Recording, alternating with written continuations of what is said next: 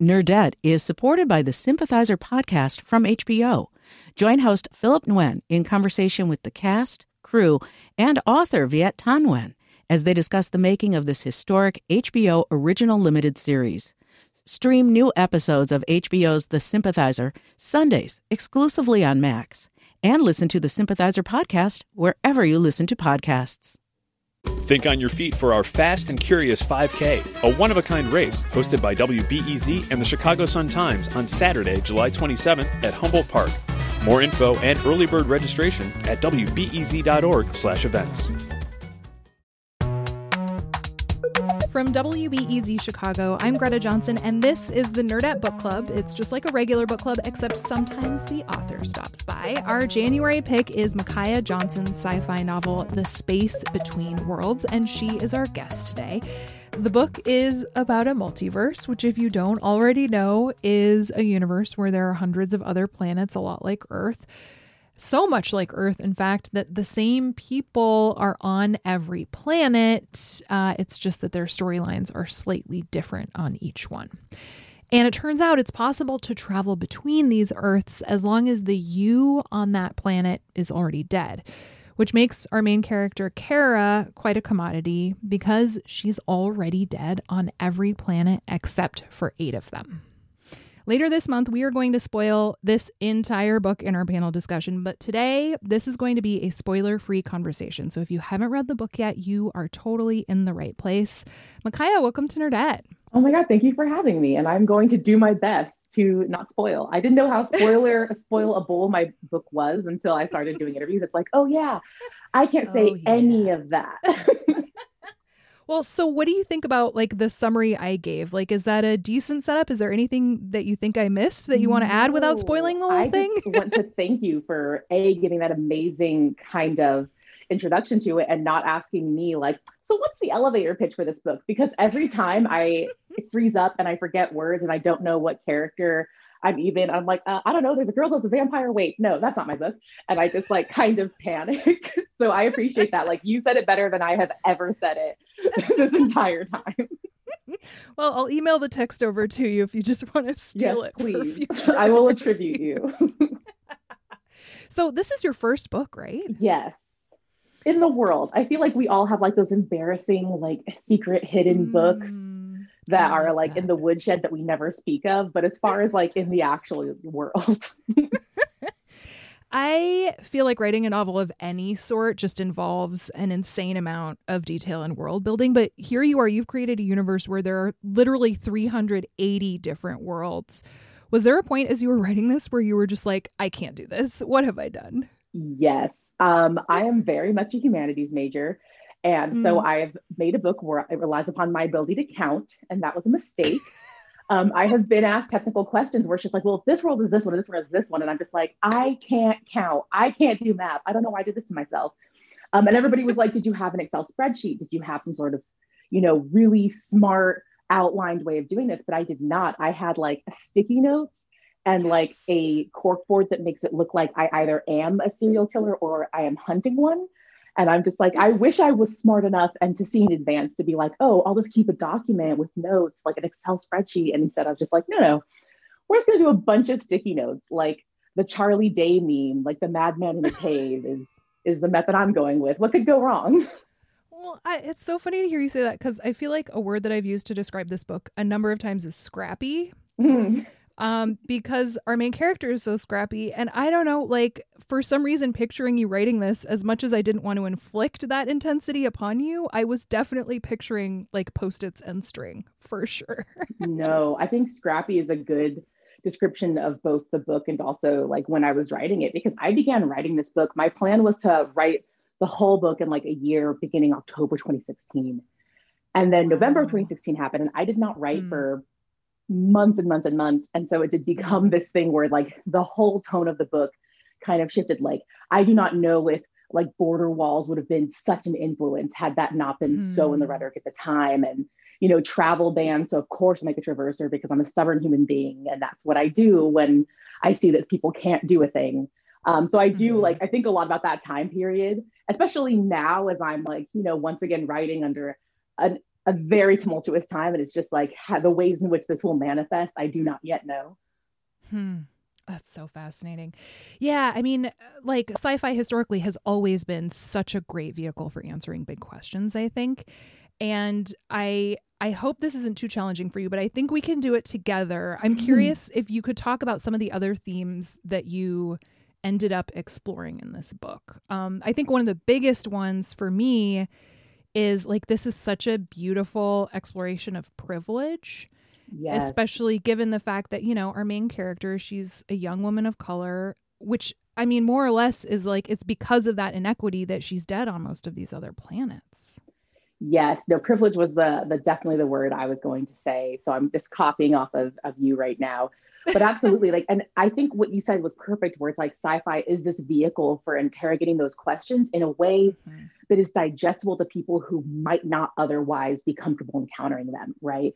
So there are people who've been resistant to the ideas of privilege but then they read the book and they're just like oh it makes sense that if she's born on this side of the wall or that side of the wall she's a dramatically better life no matter regardless of her actions. It's you know and i'm just like yeah yeah like you're getting it you're seeing it you're seeing it and so because like sci-fi you know i think that so often we have like we have like a very divided rhetorical structure right now right for social issues um, I think that's probably safe enough to say, given the week we've had. Yeah, I think that's a good way of putting yeah. it. I think that's very diplomatic, honestly. Right? um, which for me is like an accomplishment. but whereas great. if it's fed in a way where you don't have your wall up because you're reading science fiction, I think that, you know, other issues can kind of piggyback. You kind of, you know, get in there without encountering that resistance that people have when they're in things where they know they're being educated about social issues. And so mm-hmm. that's been mm-hmm. kind of my experience is people who've been like, oh, I didn't get it because before I thought this, but then reading this book, which is again, science fiction, you know when you remove the the context of reality it becomes like a way of like kind of tricking these things in there do you ever think of it as like sneaking bacon into brussels sprouts or something yeah basically the the medicine in the hot dog um, yeah exactly yeah. and i think it's also and not even just as a means of like oh this is a good way of getting people to eat it but it's also a better way of explaining it like i think a lot about i am it, it's no secret that i'm toni morrison stan and I hmm. obsess. Mm. I, I pray at the altar of Toni Morrison. But for her, like she could not explain like basic numbers and basic facts could not capture the horror of slavery for her, right? Mm. She hmm. has to tell it through a ghost story. It's the only thing. Like there are times in which nonfiction fails to capture reality in a way that science like you know the fantastic in science fiction can actually express it better than the cold hard facts you know the essence of the thing um, I was thinking about this in terms of, I'm sorry, I'm about to go on a really, long rant, but I'm trying to keep no, it short. this is great. I mean, you just gave me goosebumps. I'm thrilled. Like, it, that's beautiful. I was thinking about it. I went to this um, Turner exhibit uh, where he's trying to capture like the immensity of the mountain. Wait, Turner, like the like American naturalist painter? Yeah, um, yeah, James W. Turner. Okay. So he was trying to capture mountains. He's trying to capture a storm, and of course, like a photograph of clouds is one way of capturing a storm, and it is 100% accurate. But what he painted is this like abstract storm of just like mm. grays and blacks, and you can't really see, and there's kind of a shape. And it's not as accurate technically as a photograph, but it is more real to the experience of hmm. being in a storm. And so that's kind of how I view science fiction and fantasy is it may be less factually accurate, but there are elements in it that can actually be more real. Oh, I love that so much. There's another really interesting device that's kind of like peppered in through this book, which I, it almost feels like a chorus. Mm. Um, and and it sets up what I, I can't come up with the right word. I don't know if it's like conflict or dichotomy, but but the the I don't know, the like the existential difference but inevitable similarity between the scientific and the spiritual. Yes yes, the scientists and the believers. Um, yes. I really wanted to do this because I thought there's a fraught relationship with religion throughout the book, which is like no surprise because I have a fraught relationship with religion in my life.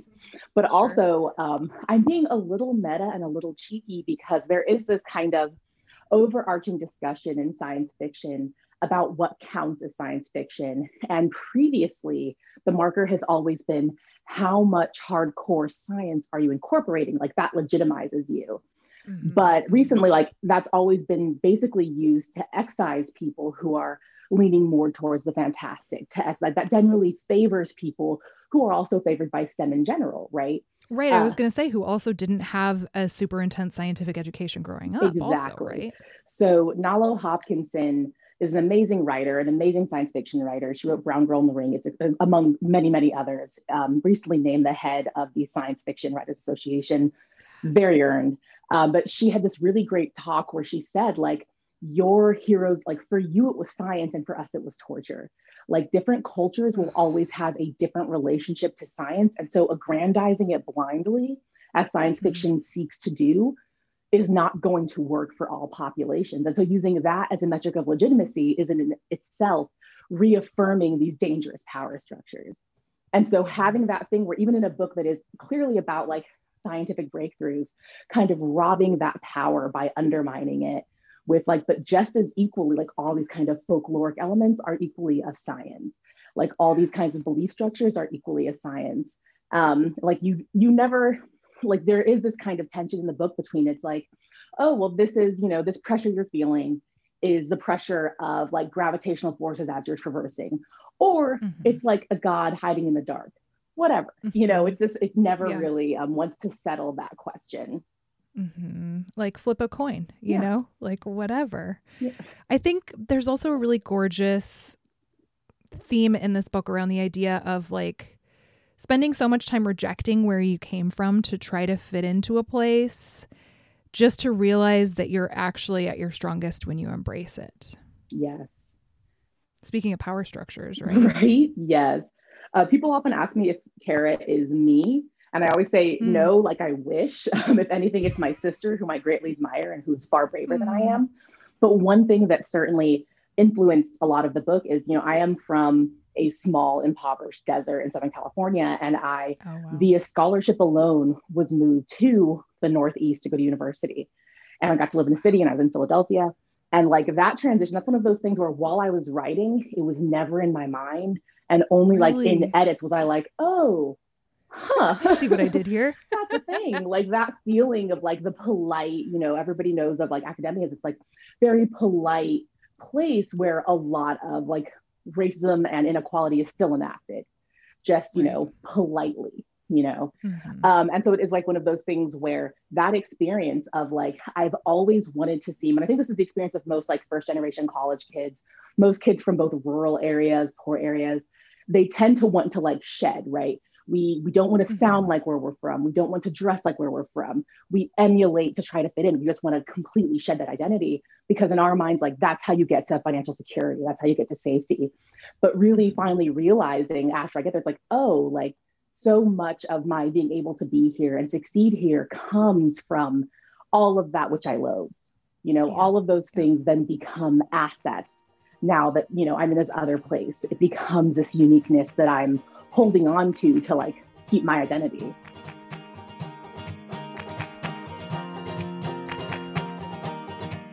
After the break, more with Micaiah on the space between worlds.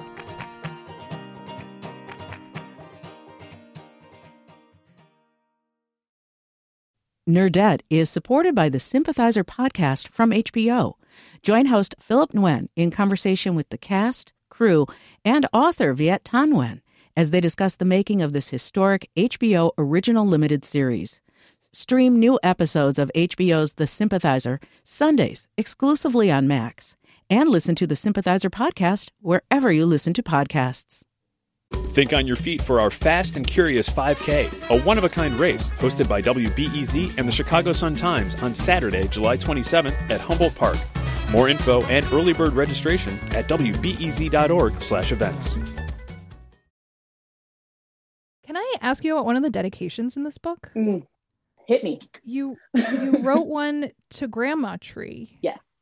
And you wrote, "I love you. You made me. Please don't read read this book." Yes. What what the fuck? Um, I what are you willing to share about that? no, no, I can absolutely talk about this safe in the knowledge that she will never hear this, and that would make me brave. Um, okay.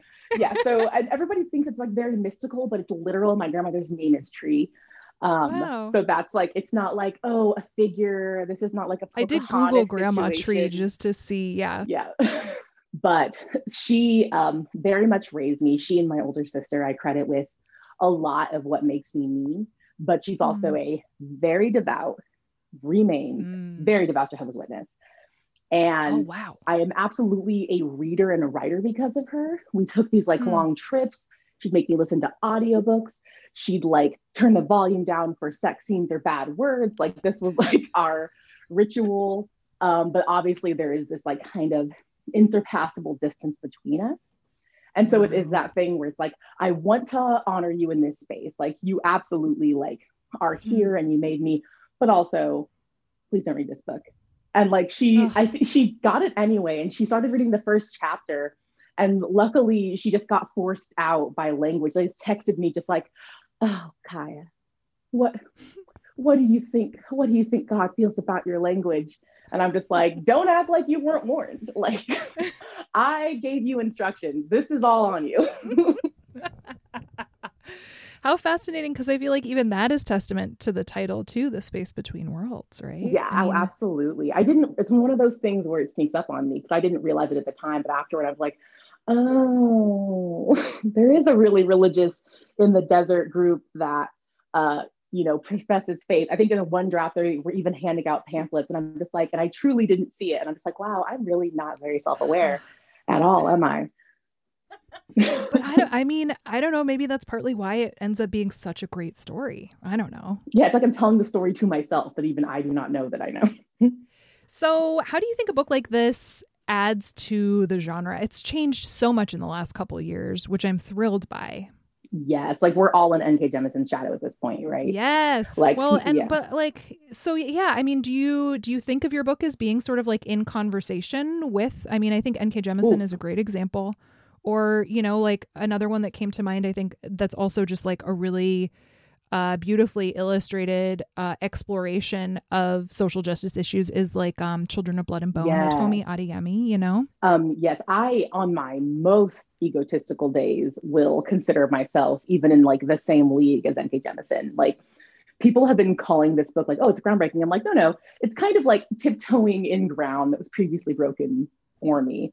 You know, just like N.K. Jemisin really had the much harder battle. Of course, before her, Nalo Hopkinson, and before her, like we have so many writers of color who have had to deal with so much. You know, I'm writing after that kind of what was it, sad puppies fiasco. I'm writing after like they have had to deal with all of the outright kind of you know, hate and battle. Yeah. And yeah, by sad puppies, you're referring to when she was, that was when she was nominated for a Hugo, right? And a bunch of people just like rallied against her. It was just like a troll. It was a nightmare. Yes. They rallied against every like writer of color and they tried to yeah. hijack the Hugos to ensure basically just that straight white men won, even if their works were terrible, which just goes to show they're not interested in meritocracy. But that's a whole other rant. but yes. Well, like, I mean, yeah. I don't know. I think like I think sci-fi still gets a bad rap, mm. you know, like cuz it just was so like exclusionary and straight and white and cis and male for so long. Yeah, and that but that's what's seen, right? Like people know Ursula Le Guin, they know Octavia Butler, but those names get so covered over by the Robert Heinleins, you know, by the Arthur C. Right. Clarke, and it's who the media chooses. Like, how long has it taken us to get an Octavia Butler remake, whereas we'll see like, you know, the same kinds of authors get remade and remade and remade. Like Philip K. Mm-hmm. Dick's work will never go away because people are going to keep wanting to make movies of his books and then make movies mm-hmm. off of the movies that were made of his books. And so it is just like how we've allowed this cultural capital to be dispersed. The writers have always been there.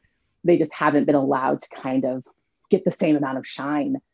And so it is like one of those, I don't know, kind of real bummers. And like, so I just absolutely like, I feel like I think that there's movement to be made and i hope that i'm a part of that movement i'm kind of moving toward like particularly you know like a pro-sex work you know allowing space for non-binary characters allowing space mm-hmm. for that mm-hmm. kind of you know gender troubling that i'm hoping there's still space for but i also want to acknowledge that like i am by no means the first i feel like there's been this rhetoric of groundbreaking that i don't totally sit comfortable with because i want to just be like no no no please don't get me in trouble yeah well i mean i don't know i feel like there's a way to like respect the people who mm-hmm. have like gone before you and who have undergone like just, you know, unimaginable levels of harassment, but still to say that, like, hey, the book you just wrote is really special, you know? Yeah, I'll, I'll take that. I like that. Micaiah, thank you so much. It was such a pleasure to talk with you. I can't wait to see what you come up with next. Oh my God, thank you so much for having me. This was great.